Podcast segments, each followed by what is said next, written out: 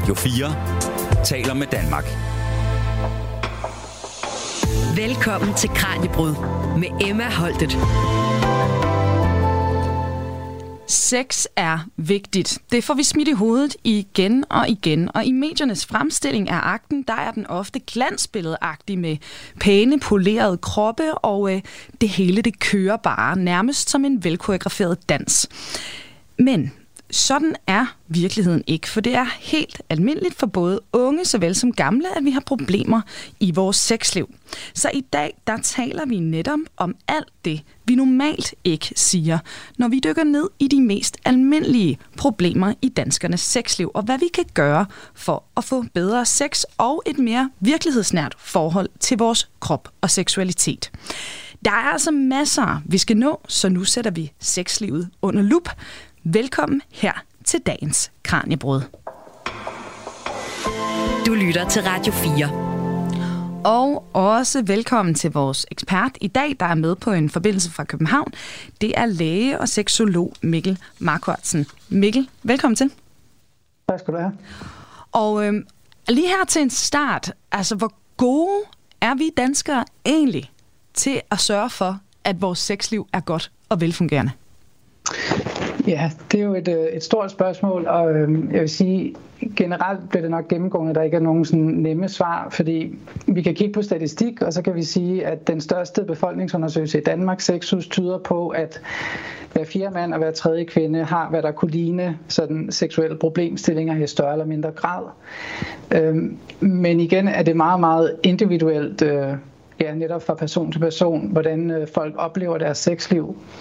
Og, og noget, der sådan rammer mig, når du spørger om, hvor gode vi er til at passe på det, det er også det her øh, ansvar, som vi måske ser i det her moderne samfund, at begyndt at lægge på individet omkring, hvordan man skal passe på sit sexliv. Og hvis man ikke gør det, hvad betyder det så for den enkelte person? Altså de her forventninger, der måske netop er til, at man skal have et godt sexliv, tror jeg kan give et så stort fokus på det, at hvis det ikke lige går, som måske netop mainstream-billedet er, så føler man, at man, man fejler i det seksuelle. Så jeg vil sige, fokuset på det kan nærmest nogle gange gøre, at folk oplever, at der er noget galt, mm. hvor der måske ikke altid er det. Ja.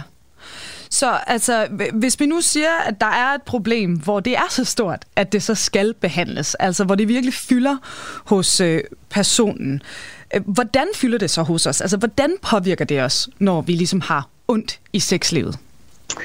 Jamen altså, det, det påvirker jo igen folk vidt forskelligt, men, men et, et gennemgående tema med, med dem, jeg taler med her i, i klinikken, det er jo tit, at, at det påvirker folk på den måde, at de føler, at der er en skam forbundet med det, eller øh, de føler ikke, de er gode nok. Øh, de oplever måske, at der opstår relationelle vanskeligheder. Det er sådan helt klassisk, at det skaber knas i et parforhold.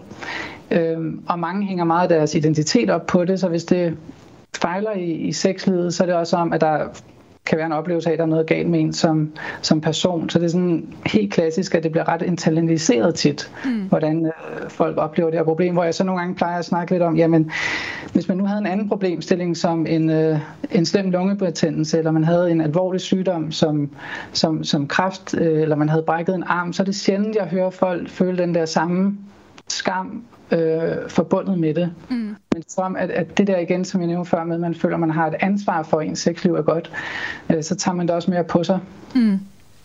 Og som du allerede har sagt, det her, det er jo, det er jo svært ligesom bare at tale i brede termer, når vi kigger på den danske befolkning i forhold til, til det her emne. Vi lover lytterne, at vi vil altså senere dykke ned i sådan de mest almindelige problemer også, altså herunder dem, der sådan er kønsspecifikke, aldersspecifikke med videre. Yeah. Øhm, lige for måske at få præsenteret dig lidt nærmere for lytterne.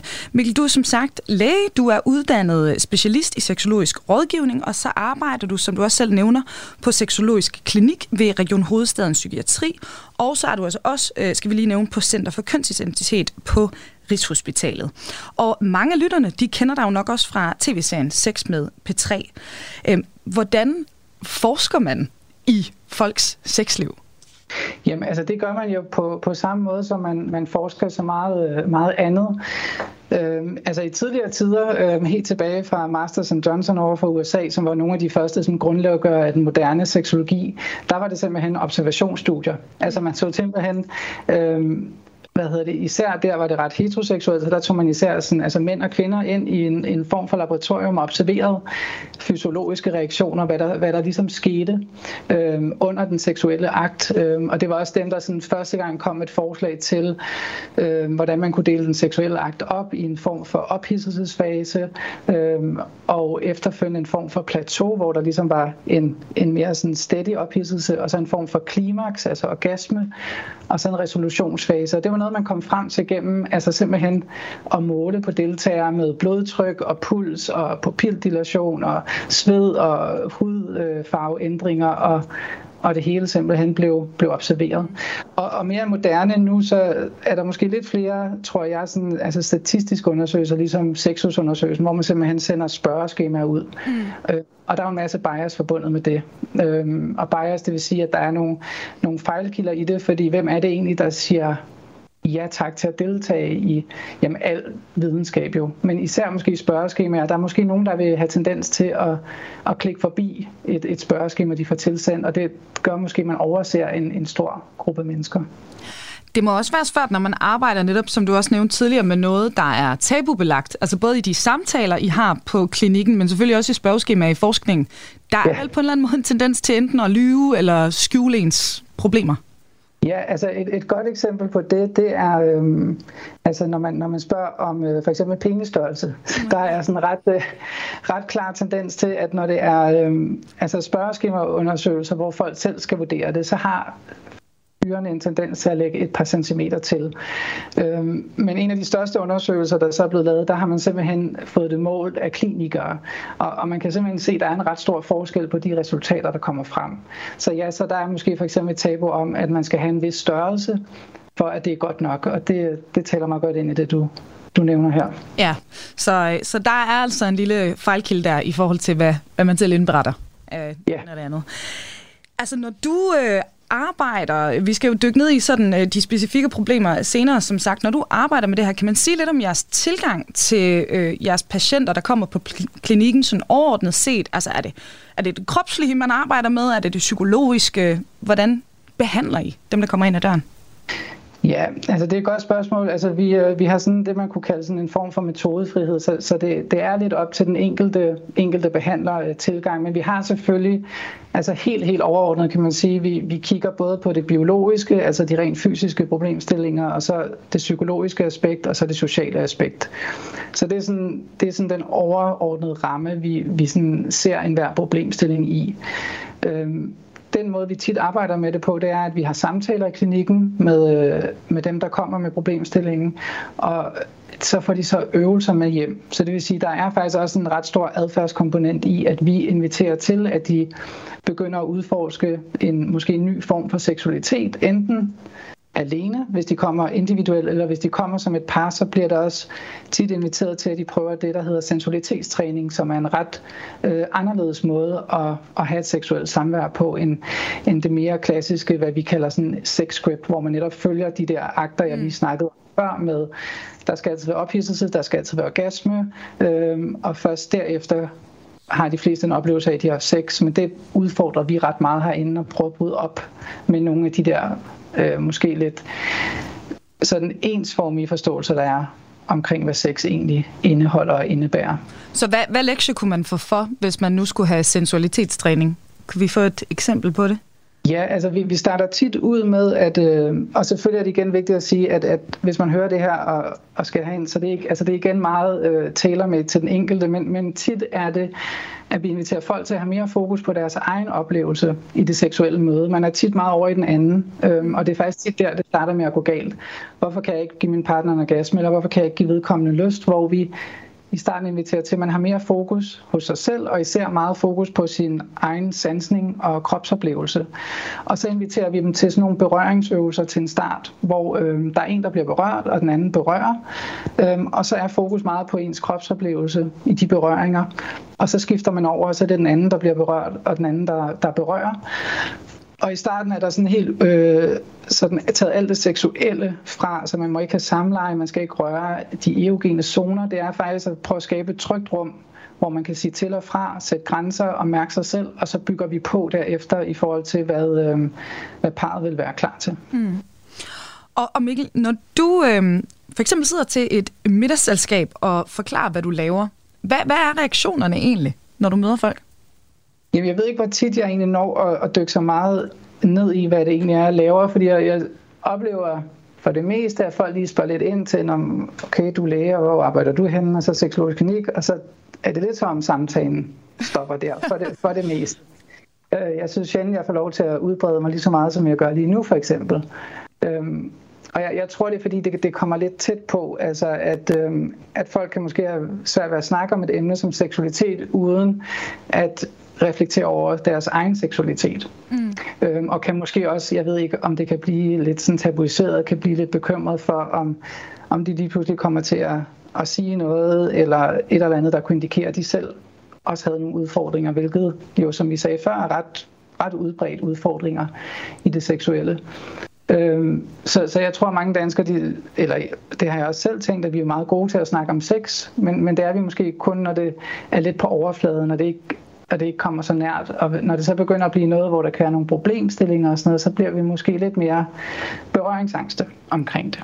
Mm. Øhm, ja, så det var lidt et andet svar, end det du måske havde regnet med. Nej, men jeg synes, det, det er da interessant, fordi lige præcis, jeg skulle også til at sige, altså danskerne, vi var jo dem, der frigav pornoen. Vi synes, åh, sex er noget, man, øh, man skal tale om. Vi synes da endda måske, det er sjovt, når udlændingen får kaffen galt i halsen, fordi vi er så frigjort, ikke? Men så kan vi ikke finde ud af, trods alt, at snakke om, når det så går lidt galt, eller egentlig måske det realistiske i det på en eller anden måde?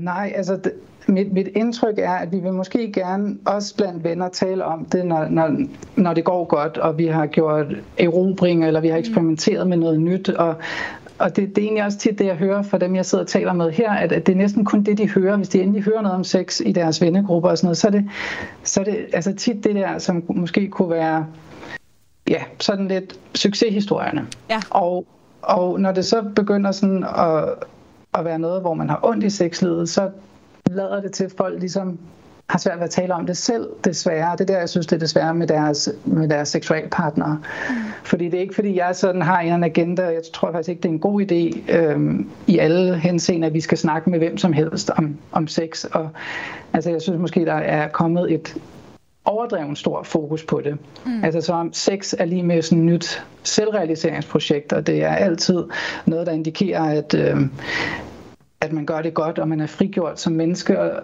og jeg tænker måske også, at det der overdrevet fokus på det kan skabe sådan, igen, tror jeg nævnte før, sådan lidt en præstationskultur, ikke? Hvor, hvor sex er endnu et checkmark i, om man er god nok som person. Mm. Øhm, og så kan det jo blive svært at snakke om, hvis man har det svært med det. Ja. Ja, altså det bliver sådan lidt en farlig cocktail, så, som du siger, hvis der er det her overdrevne fokus, og vi så til med kun hører det gode, og hvor meget sex folk har, hvor fantastisk det er. Øh, yeah. Ja. Så, men altså blive bedre, som du siger, til at i talsætte det over for vores partnere især. Det, det ja, er centralt. Det vil, det vil jeg sige, ja, helt klart. Altså, øhm, hvis man har en aktiv seksualitet med en anden, så, så tænker jeg, man, altså, det, det, det, det lyder helt åndssvagt det her, men, men jeg, jeg hører jo ret tit, at at folk de har haft sex igennem flere år, og jeg, jeg ved det ikke kun af folk, der kommer her i klinikken, jeg ved det generelt, mm. emne det her, at, at folk de har tit sex uden at tale om det. Altså det er som, det er noget, man ligesom, man tager skyklapperne på, så går man ind og har sex, og så, og så er det ligesom det, og det bliver enormt sårbart, når vi begynder at tale om det. Jeg tror især, det er fordi, det kan både have noget med en selv at gøre, men det kan også være, hvis man lige pludselig begynder at bede den anden om noget, eller pointere, at der var noget, man havde lidt svært med. Men jeg tror, man er ret bange for at sove øh, den anden og, og pille ved en persons stolthed, fordi vi alle sammen godt ved, at det her er et ret ømt emne, og folk er så investeret i, at, at det skal være så godt, så godt, ikke? Mm. fordi at, at det er det, vi ser, det er alle steder. Altså, du ser jo ikke en, det er meget sjældent, jeg har set en, en Hollywood-film, hvor manden lige pludselig får, øh, altså, taber rejsningen, eller øh, kvinden har for ondt til samlejet. Ikke? Altså de der så skal det være lidt mere socialrealistiske film. Ja. Der er sikkert nogle af dem, men det er i hvert fald ikke noget, jeg sådan støder på særlig ofte. Det, det er ikke det almindelige billede, vi ser. Det øh, Nej, må man sige. Det vil jeg ikke, det vil jeg ikke forstå. Og øh, Mikkel, nu vil jeg stille dig sådan et lidt ledet spørgsmål, fordi øh, der er selvfølgelig meget, som du synes er spændende inden for dit felt, men, men sådan helt personligt, hvad synes du er det mest interessante ved det, I arbejder med og forsker i?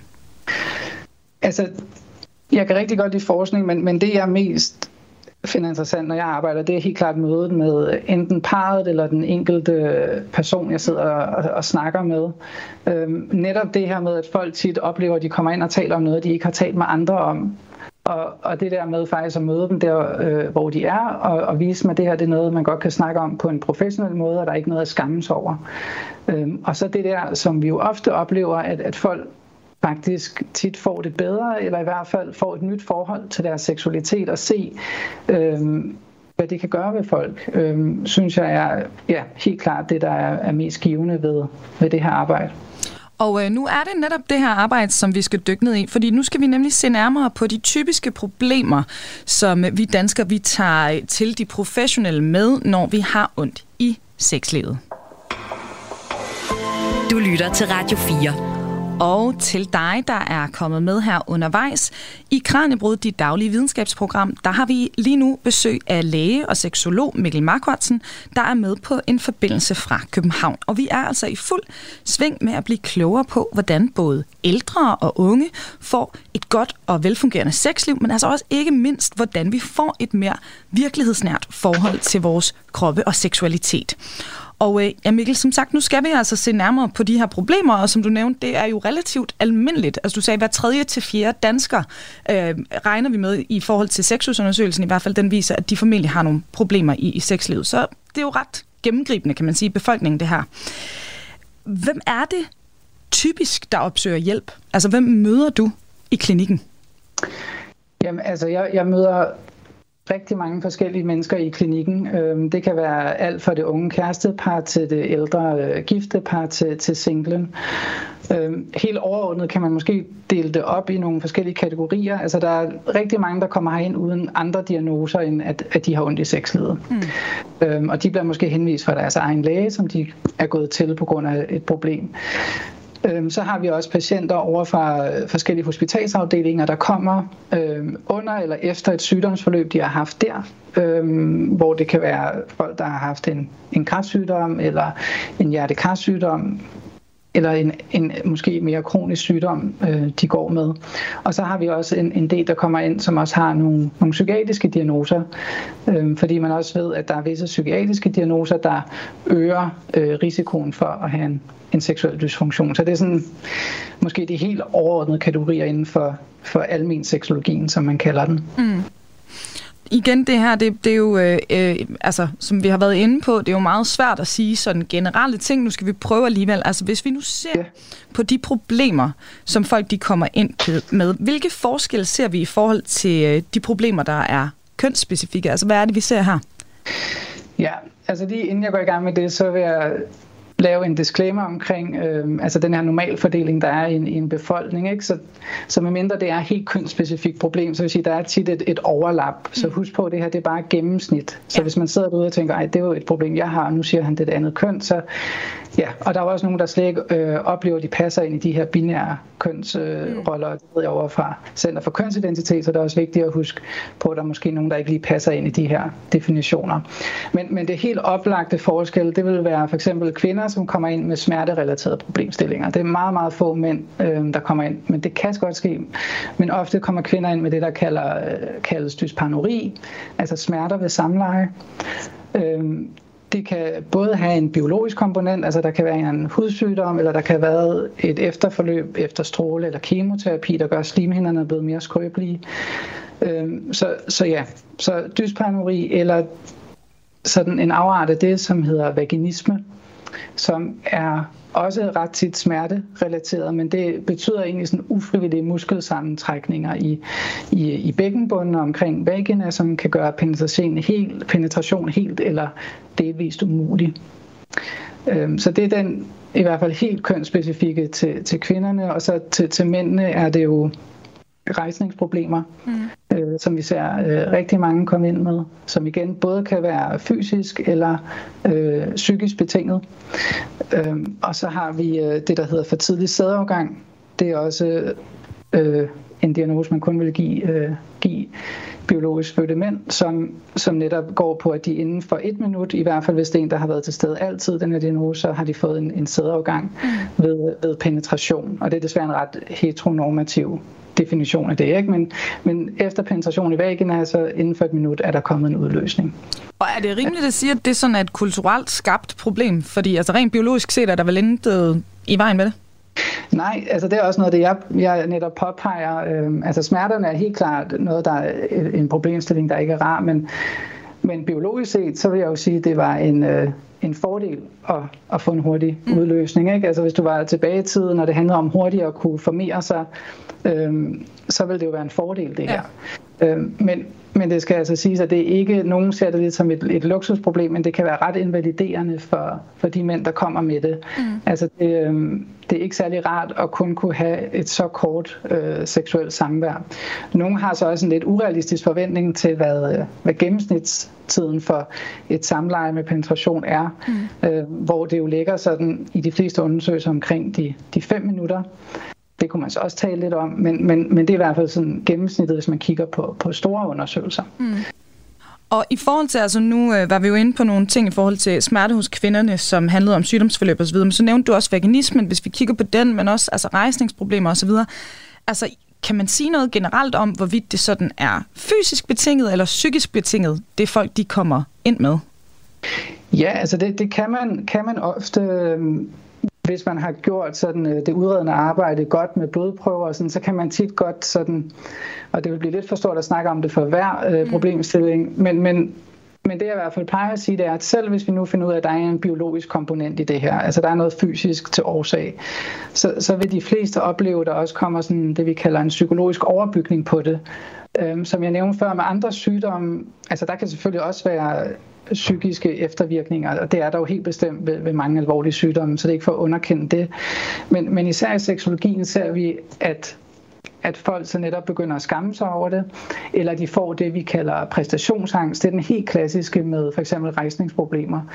Det er, at, at fyren måske en enkelt gang har oplevet, at der var en, en rejsningsproblematik, og så lærer det sig ligesom i hans hukommelse, og skaber sådan en, en forventningsangst, altså en forventning om, at det her kan komme til at ske igen, og det var så skamfuldt sidst, eller det var så ubehageligt eller akavet. Mm. Og det ved man simpelthen kan gå ind og påvirke nervesystemet, så du aktiverer det her, der hedder det sympatiske nervesystem, som er sådan noget, der gør en kampklar. Øh, det er også det, der sker ved, ved andre angstlidelser. Og hvis der er noget, der ikke er særlig godt for øh, sådan en seksuelle funktion, så er det, hvis man er alt for angst. Fordi det, det gør så, at alt blod løber væk fra der, hvor det gerne skulle være ved en seksuel situation og ud til de store muskelgrupper. Øhm, så, så der er helt klart tit en psykologisk øh, overbygning ofte. Mm.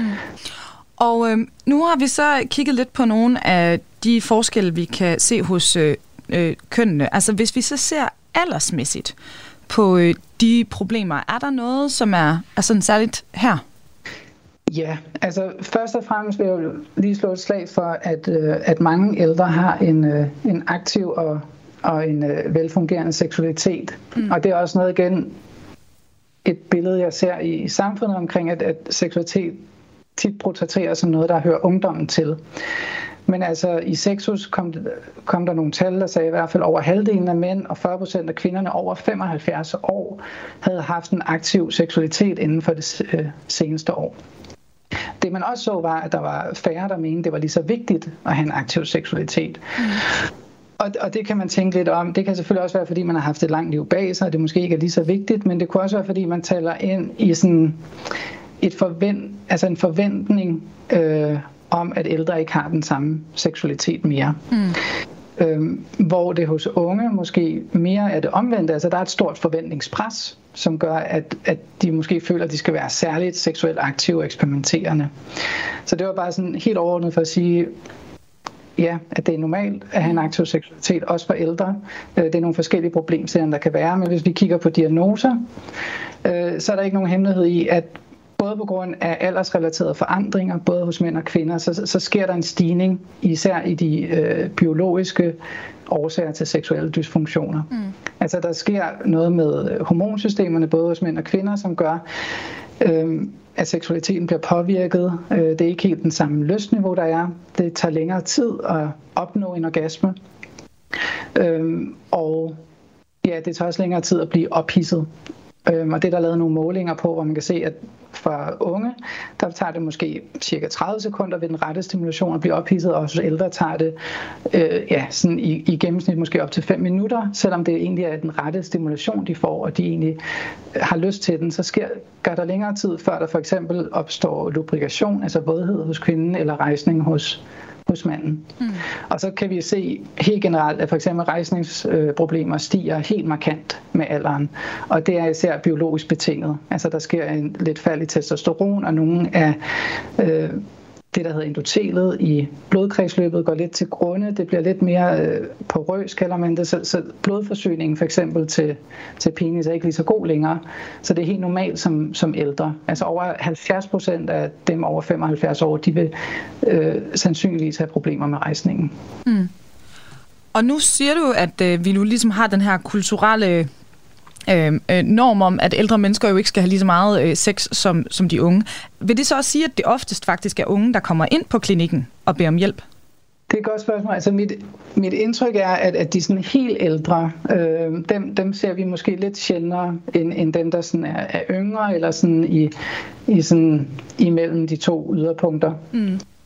Øh, så, så ja, der er nok en tendens til, at, at netop at, at ældre kan måske sådan selv tale lidt ind i det. De internaliserer ligesom myten, kan man sige, altså ja. om, at man ikke er seksuelt aktiv, og så hvis de får en seksuel problemstilling, er de mindre tilbøjelige til at gå til lægen med det, fordi de måske tænker, og der er nok ikke nogen løsning på det, og der er heller ikke en, øh, en forståelse for, at det her faktisk er noget, jeg godt vil have gjort noget ved. Mm. Og desværre må jeg også sige, at, at selv den dag i dag, så er der sådan et, det, som Christian Gravgaard, som er professor i seksuologi, vil kalde sådan tovejstabu. Altså, der er også rigtig mange læger, der har svært ved øh, at tale om de her ting, og det kan gøre det ekstra svært for, for en, en borger eller en patient at, at ligesom åbne op for emnet, som jeg jo egentlig vil mene er, er, er lægens ansvar at få åbnet op for. Mm. Og nu øh, skal vi også kigge på de problemer, der går på tværs af sådan køn og alder. Altså, hvad kan vi sige generelt i forhold til det, folk de søger hjælp omkring? Altså helt generelt, så kan vi jo sige, at, at noget, der er interessant, det er for eksempel det her med øh, hæmmet orgasme, eller problemer med at opleve øh, orgasme. Mm.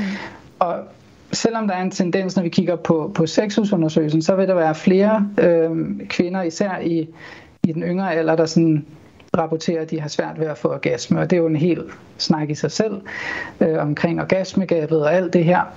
Øh, men det vi egentlig ser på seksologisk klinik, det er, at der er sket en markant fald i, hvor mange kvinder, der bliver henvist med det, og en stigning i mænd, der bliver henvist med det. Okay. Jeg, jeg, jeg ved ikke helt, hvad årsagen er til det. Øhm, den, den ene kunne være, at jeg vil jo egentlig våge at påstå, at hvis en mand er i et parforhold, og ikke kan få udløsning. Det er ikke det samme som orgasme, det er jeg klar over, men det er tit det, mændene rapporterer, kommer samtidig øh, udløsning af orgasme. Men så, øh, så vil den kvindelige partner ikke altid, men ofte tage det, tage det personligt og mene, der er noget galt her. Mm. Hvor det ikke er helt den samme oplevelse, jeg har, når det er den anden vej rundt. Øhm, men i hvert fald, så, ja, så kan man se, at der, der er flere mænd, der bliver henvist med det nu, og, og den gode nyhed er jo nok, at, at der er rigtig mange kvinder, der øh, har fået en langt mere frigjort seksualitet og er begyndt at føle sig mere komfortabel med at eksperimentere med især egen seksualitet, fordi selvom der er et orgasmegab, altså der er flere mænd mm. i seksuel akter for orgasme end kvinder, så vil mange af de kvinder sagtens kunne få orgasme, når de er alene. Mm. Øhm, og det, der også er interessant, apropos alder og generationer, øhm, det er, at, at kvinder, de, øhm, ofte i en yngre alder vil have svært ved at få orgasme. Jeg tror i sexus var det sådan noget 24 procent, når de er i den helt unge alder, og så falder det bare stødt, øh, heldigvis. Så jeg tror også, der er noget med erfaringen der, der gør, at, at det bliver nemmere med tiden, hvor mænd, især når de kommer helt ud i de sådan, over de måske 65 år, så begynder de faktisk at have mere hæmmet orgasme end, end kvinderne. Der skal ligesom et knæk på kurven der omkring de 65 år, kan jeg se på sexus. Men så er der faktisk flere mænd end kvinder, der har problemer med orgasme. Og har man noget bud på årsagen til, at det sker lige i den der alder for mændene? Nej, altså jeg, jeg tænker, det taler jo øh, nok ind i det her med de aldersrelaterede forandringer. Ja. At, øh, at mænd jo også i den aldersgruppe begynder at opleve øh, flere rejsningsproblemer. Ikke at man ikke, man kan godt få orgasme øh, uden rejsning, det kan man bestemt, men nogen vil måske opleve det sværere at stimulere på den måde, de har gjort før. Øh, så, så jeg tror, det er noget af det, der ligesom begynder at at blive sværere for manden, at, at der simpelthen også sker nogle fysiologiske forandringer. Mm. Og øh, i forhold til det her med, med de problemer, vi ser på tværs af, af køn og også alder, altså nu har vi snakket meget om det her sådan forventningspres, og du siger også, der er nærmest for stort fokus på vores sexliv og dets betydning. Betyder det så også, at der er mange, der kommer til jer og har problemer med manglende lyst?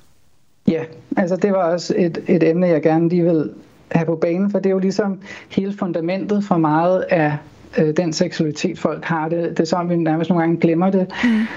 Et, et godt eksempel er, at, at tidligere var der også langt flere mænd, der netop kom med rejsningsproblemer, men da Viagra så kom på markedet omkring i 90'erne, så skete der et klart skifte i henvisningsdiagnoserne hertil, hvor man lige pludselig så en stærk stigning i lystrelaterede problemer hos mænd. Øhm, og om, jeg kan ikke helt huske, om der også var et lille fald i, øh, i henvisninger for rejsningsproblemer, men men jo, altså lyst er jo øh, helt klart noget, der går på tværs af køn og alder der, der er langt flere kvinder igen, der vil rapportere mindre lyst end mænd, men jeg synes, det er vigtigt at kende de to overordnede typer lyst, vi, vi definerer øh, herinde. Altså den mere spontane lyst, som i hvert fald opleves som, den kommer lidt ud af det blå. Det er nok den, de fleste kan relatere til, når man snakker lyst, men så er der også den der mere responsive lyst, øh, som man kan oversætte til sådan en modtagelig lyst. Øh, den, kan, den kan ligesom sammenlignes lidt med at, at tilberede et, øh, et godt måltid mad. Altså man er måske ikke sulten til en start, og så har man købt en masse lækre ingredienser, man står og konkurrerer dem, man får lige pludselig noget sansestimulering, der er nogle dufte, der er nogle lyde, der er nogle smage, øh, der, der er et syn, og så lige pludselig begynder sulten at komme. Mm. Og det er lidt på samme måde med, med den responsive lyst, eller receptive lyst, at det ligesom er en, der bliver opbygget undervejs. De personer, der har mere østrogen, det vil sige for praktiske formål kvinderne, de vil ofte mere kunne genkende sig i den form for lyst, hvor mænd ofte vil kunne genkende sig i den mere spontane lyst. Mm der sker så også noget med alderen, hvor nogle mænd siger, hov, jeg har ikke nogen lyst mere, og så finder du ud af, at det faktisk er, fordi de er begyndt at opleve en mere responsiv lyst med, med alderen. Det har jeg i hvert fald haft en, en del øh, med. Men, men har, altså hvis vi nu kigger på de to biologiske øh, køn, altså har mænd også generelt et højere sexdrive på grund af hormoner og så videre, end kvinder har? Ja, lige med igen at minde om de her Bell's curves, ikke? Øh, så jeg er ikke sådan for, for sat øh, nogen køn i bås, men, men altså, hvad jeg har set af, af studier, så, så tyder det helt klart på det. Ja. Altså hvis du kigger på onanihyppighed, hvis du kigger på pornoforbrug, hvis du kigger på øh, ønsket om, hvor tit der skal være en seksualakt, øh, hvis du kigger på ønsket om, hvor mange skiftende seksualpartnere man vil have, altså der, der vil mænd altid score højere i gennemsnittet. Mm. Men selvfølgelig er der overlap, og, og der vil være nogle mænd, der slet ikke kan genkende sig i, i det, jeg står og siger nu, og nogle kvinder tænker, jamen det er jo faktisk sådan, jeg har det. Øh, men, men hvis man taler gennemsnit, så ja. Mm. Og øh, vi skal her med nu til vores sidste stop i dagens Kranjebrud om, øh, hvad der sker, når vi har ondt i sexlivet. For nu skal vi se på, hvad vi så kan gøre for at få god sex, øh, men altså også, hvordan vi får det bedre, hvis vi føler, at der faktisk er noget galt, som skal håndteres. Du lytter til Radio 4. Og øh, til nye lyttere, vores ekspert i dag, det er læge og seksolog Mikkel Markvartsen, der er med os på en forbindelse fra København. Og øh, Mikkel, nu skal vi altså som sagt dykke ned i, hvad vi kan gøre for at øh, få et godt sexliv. Og der skal vi lige sige igen til, hvis der er lyttere, der er kommet til undervejs. Du har altså også i starten sagt, at vi skal også passe på med det her med hele tiden at i tale, at vi skal have det her perfekte sexliv, for det findes ikke. Ja. Og det er helt normalt, som sagt, at vi rent faktisk også øh, har nogle problemer i, i forhold til vores sexliv og, og seksualitet. Men hvis vi nu skal kigge på det forebyggende, altså hvordan vi ligesom kan undgå at få ondt i sexlivet. Øhm, altså, der er jo selvfølgelig rigtig stort forskel på, om man er et forhold, eller om man er øh, single. Så hvis vi nu lige starter med at kigge på, på singlen, hvordan sikrer man, at ens sexliv er velfungerende? Kan vi sige noget om det? Jamen det kan vi godt, men det, men det er jo lidt et paradoks netop, at hvis man bliver overfokuseret på det, så, så kan det netop skabe så meget stress og ængstelighed omkring det, øh, at, at det nærmest kan gå ind og have den omvendte effekt. Men, men når det så er sagt, så, øh, så det vi tit taler med, med, med folk om herinde, det er jo, jamen, for at få den bedst mulige seksualitet, så, så handler det jo om at blive i stand til at lytte efter selv. Altså, der er jo ikke nogen andre end en selv, der kan definere, hvad en god seksualitet er. Mm. Så jeg vil altså ikke anbefale, at man sådan netop kigger i statistikker og sådan noget, så at sige, når jeg skal falde i midten af det her, øh, hvad hedder det, gennemsnit for at være, være god nok. Så, så ja, helt klart noget omkring egen seksualitet vil jeg altid øh, invitere folk til hvis de er i tvivl om, hvor deres grænser går, eller hvad deres behov er, øhm, så vil det tit være noget omkring at, at se, hvad man selv kan lide. Og der er det et godt sted at starte helt alene mm. med sig selv. Øhm, ja, så, så det vil nok være det, være det første, der kan virke lidt, lidt forebyggende. Når, når vi så taler singlen, så øhm, er der også, synes jeg, værd at knytte en kommentar til, hvordan man så eksperimenterer med seksualitet med andre. Mm. Øhm, fordi der er, jo, der er jo rigtig mange i, i dagens Danmark, der har altså engangsaffærer og gået i byen og sammen med, øh, med en, en helt ny partner. Og, og der, kan man, der synes jeg godt, man kan i tale sætte lidt nogle kønsforskelle der, at, at at altså, hvis vi kigger på for eksempel kvinder og orgasmer, så er der ikke nogen tvivl om, at, at de kvinder, der rapporterer, de øh, nemmere for orgasmer og bedre for orgasmer, de vil tit sige, at det er, når de har lært vedkommende, de er sammen med at, at kende. Mm. Altså, de føler sig mere trygge i relationen, og de har været i den længere tid. Øhm, ikke igen, at der ikke er nogen, der kan gå ud og have et helt fantastisk seksuel oplevelse uden det her, men igen i gennemsnit vil, vil mange kvinder rapportere, at der skal ligesom være en for, for emotionel forbindelse mm. med vedkommende, de er sammen med. Øhm, så jeg vil jo nogle gange også sådan stille spørgsmålstegn ved, ved denne her øh, datingkultur, hvor man meget hurtigt skal have en aktiv seksualitet. Øhm, om, om det altid tjener øh, de to parter, der er i den relation lige meget. Og, og der vil jeg jo igen sige, der handler det jo virkelig om at lytte efter til en selv. Og jeg kan huske, altså der er jo sådan nogle, det, det må jo være, tænker jeg, ret svært at være en ung kvinde, fordi på den ene side er der sådan nogle dyder omkring, at man altså ikke skal have for højt et body count. Ikke? Det var der også i Sex med P3 et helt afsnit om. Mm. Øh, men på den anden side er der også lidt en forventning til, at man har noget erfaring. Og sådan, altså jeg tænker, det må være en enorm svær balance. Ja. Øh, så, så der tænker jeg, det er ja, enormt vigtigt at, at lytte til sig selv, frem for hvad ens øh, venner eller partner sådan, synes, man skal gøre. Mm. Fordi der er, ikke sådan, altså, der er ikke noget, der er normalt her. Det eneste, der er normalt, det er at lytte, lytte til sig selv. Mm. Og det er jo for, altså hvis vi nu øh, taler i forhold til singlerne, altså i forhold til kvinderne, som, som du siger, der er rigtig mange kulturelle ting på spil der, altså både i forhold til noget med, altså sådan lidt slut-shaming, kan man vel kalde det, og samtidig også det her med, altså at man også er en frigjort kvinde, hvis man har mange sexpartnere. Det er jo også en del af det moderne kvindebillede. Men hvad med ja. mændene? Altså kommer de også øh, til dig med problemer i, i den retning, altså i forhold til, hvad der forventes af dem som single? Helt klart. Altså det, det er jo noget, jeg ser netop, når de kommer med en, en seksuel problemstilling, netop som for tidlig sædeovergang eller, eller rejsningsproblemer. Øh, altså så er der en enorm stor sådan, forpinthed og, og skam forbundet med det, mm. øh, som gør det ret svært for dem nogle gange at indgå i, i et seksuelt møde. Mm. Så det er jo den, jeg ser. Men igen, hvis jeg kigger på sådan litteraturen generelt, så vil jeg sige, at, at, at den seksualkultur, der lige nu er, den tjener nok mænd bedre i gennemsnittet end, end kvinder. Øhm, altså hvis vi kigger på, på spontan lyst, hvis vi kigger på ønsket om hurtig seksuel kontakt, øhm, hvis du kigger på statistikken, vil der være flere kvinder, der vil krydse af, at, at der må godt gå lidt tid inden. Jeg kan huske, at jeg lige for nylig sådan, sådan en sjov sådan en lille eksperiment, der var lavet, og, og der kan man sige, der er måske også nogle kulturelle øh, variabler her, ikke? men der var de, jeg tror det var USA på campuses, havde de fået nogle skuespillere til at gå hen og spørge unge mænd og kvinder om første spørgsmål var, om de ville på date sammen, nummer to var, om de ville med hjem i lejligheden, og nummer tre, det var, om de ville have sex med dem. Og når kvinderne blev spurgt, så var der 0% der svarede ja til det her med, de ville have sex med dem. Ja. Øhm, og, og når det var fyrene, jeg kan, altså det var 75% der svarede ja.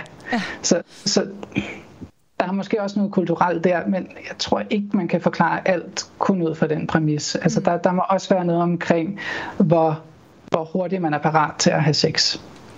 Og apropos det, fordi en ting er jo selvfølgelig i forhold til singlen, der jo også selv så kan justere ind i forhold til, hvad for et sexliv man vil have. Nu, som du siger, der er jo formentlig også en biologisk forklaring her i forhold til øh, forskellen på sex drive og så videre mellem de biologiske øh, mænd og kvinder, hvis vi øh, taler på, på den måde. Ikke? Altså når man så er et par, så er der vel allerede der en udfordring, Mikkel, altså i forhold til, hvad man så forventer af sit sexliv og sin seksualitet. Helt klart, men, men det man jo kan se i starten af, mange parforhold, der vil, der vil der ofte ikke er lige så store seksuelle udfordringer, fordi der får begge parter måske lidt det, de ønsker sådan biologisk set. Altså der er også den der emotionelle forbindelse, så, så den der honeymoon phase er nok ikke helt øh, skudt ved siden af, at, at mange oplever, at, at seksuallivet faktisk fungerer relativt godt i den, i den øh, første periode. Mm. Det, det vi så ser, det er, at øh, hyppigheden for eksempel af altså seksuelle samvær, den, den falder øh, i takt med længden af et parforhold. Øh, og, og der vil man så nok opleve, og det er også det, man ser i nogle undersøgelser, at der er flere fyre der, der oplever, at der er noget, de mangler. Altså, at, at der vil de ofte ønske, at det var hyppigere end, end kvinder. Igen, jeg siger det her hele tiden, ikke? men det her det er gennemsnit. Så hvis man har det på en anden måde i sit parforhold, eller som single, så er det også helt normalt. Øh, men der, der er netop lidt, som jeg taler om før, den her sådan fortælling om, at man skal have et enormt frigjort og velfungerende sexliv, kan også godt som par gøre, at man føler, man rammer ved siden af. Og, og der tænker jeg, at der er nogle studier, som simpelthen er kommet frem til, at sådan noget som good enough sex er simpelthen noget, som øh, bliver talt om inden for seksologien, som noget, vi skal tale med folk om. Fordi at den der helt almindelige hverdags onsdag sex, som måske ikke er så vanvittigt euforiserende øh, eller vild, kan faktisk også være god nok, fordi vi har slet ikke snakket om, hvad sex er. Vel, nogle gange kommer man til at tænke sex som, som netop kun alle de her øh, problemstillinger, der kan være. Altså det, det er sådan noget som sex, jamen det, det indbefatter rejsning, orgasme, lubrikation og lyst og sådan noget.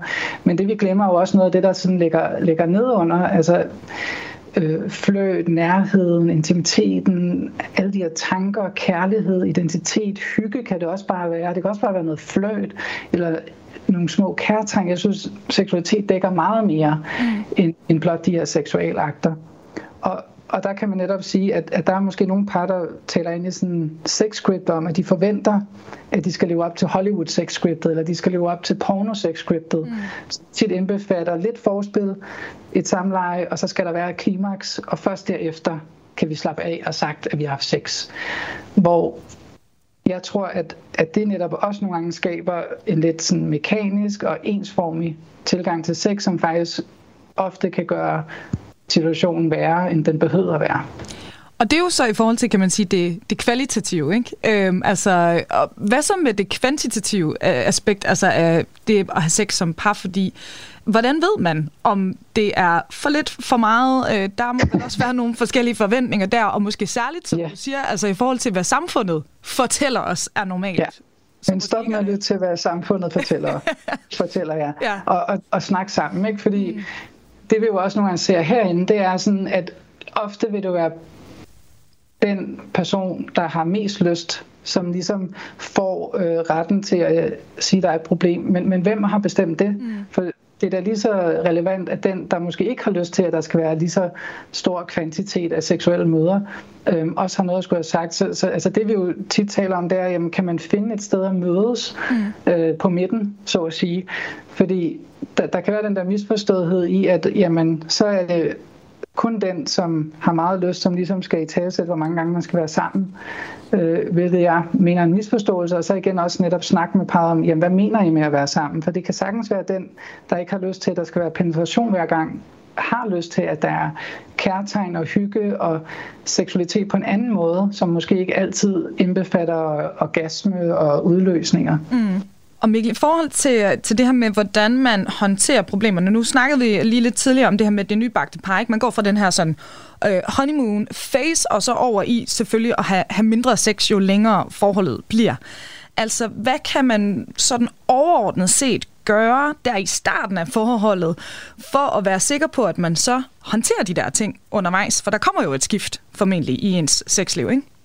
Ja, altså jeg tænker igen, det her altså forventningsafstemning i forhold til, at selvfølgelig nyde det, det er jo heller ikke fordi man så skal stoppe og sige, hov nej, nu skal vi ikke have så meget øh, passion her i starten, fordi vi ved jo godt hvordan.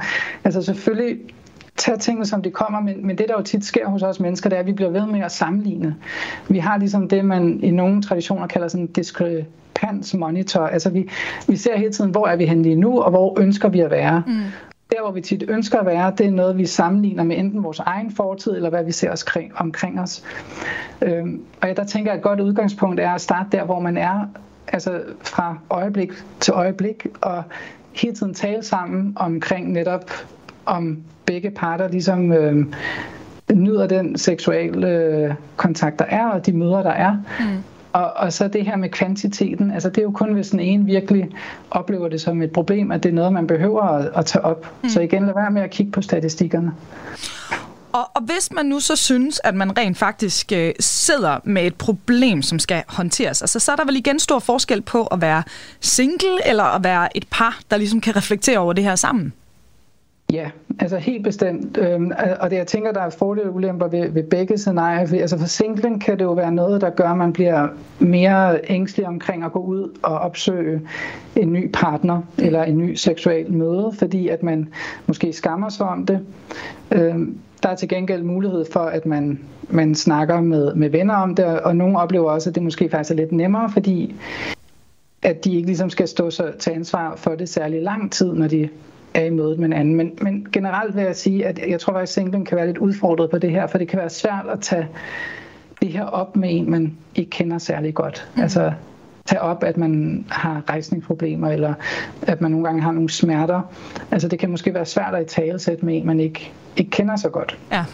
Øhm, for, for parret så vil jeg sige, det er vigtigt at se det som en fælles problemstilling, fordi selvom det vi ofte ser herinde, det er, at selvom den ene kommer med måske en seksuel øh, diagnose, mm. øh, så kan man sige, at den reaktion, der ligesom opstår i, i parret, den er meget, meget forskellig. Og den kan være med til enten at skabe et godt fundament for at arbejde videre, eller et dårligt fundament. Og nogle gange er det, der sker i relationen, det, der er med til at holde problemstillingen ved lige. Så det er igen der, hvor man kan se, hvor meget det sociale kan påvirke det psykologiske, som kan påvirke det biologiske. Og, og vi har nogle interessante eksempler på, at, at vi nogle gange har haft par herinde, og så begynder øh, problemstillingen måske lige pludselig at at forsvinde lidt hos for eksempel at sige en, en kvinde, der havde en dødsproblematik. Og så lige pludselig så opstår der en rejsningsproblematik hos manden. Altså det, det er ikke, overhovedet ikke altid det her, vel? Men vi ser nogle gange, at, at der måske også har været en eller anden usagt sådan... Øh, ja, øh, korrelation kalder man det, hvor at, at, at de her seksuelle problemstillinger har passet godt sammen. Mm. Og når den ene så lige pludselig oplever at udvikle sig, så skal den anden ligesom også ja. med den udvikling. Og her på, på falderæbet, fordi man kan jo selvfølgelig, hvis man altså, så rent faktisk sidder med et problem, enten som single eller som par, så kan man jo opsøge professionel hjælp. Men udover ja. det, Mikkel, altså, er der nogen kilder, bøger, film osv., som du synes er særlig gode at gribe fat i, hvis nu nogle af lytterne har lyst til at dykke endnu længere ned i det her. Jeg vil jo faktisk starte med at sige, altså jeg synes jo sex med P3, det kan man jo virkelig lære meget af. Ja, og det vil jeg også godt slå et slag for, fordi selvom det er lavet til unge, så har jeg også mødt øh, både mange af mine kollegaer, men også øh, andre, som selv altså som, som ældre voksne siger, at det er et program, man kan lære noget af. Så, så jeg vil helt klart anbefale at, at, at se nogle af de programmer der i hvert fald. Mm.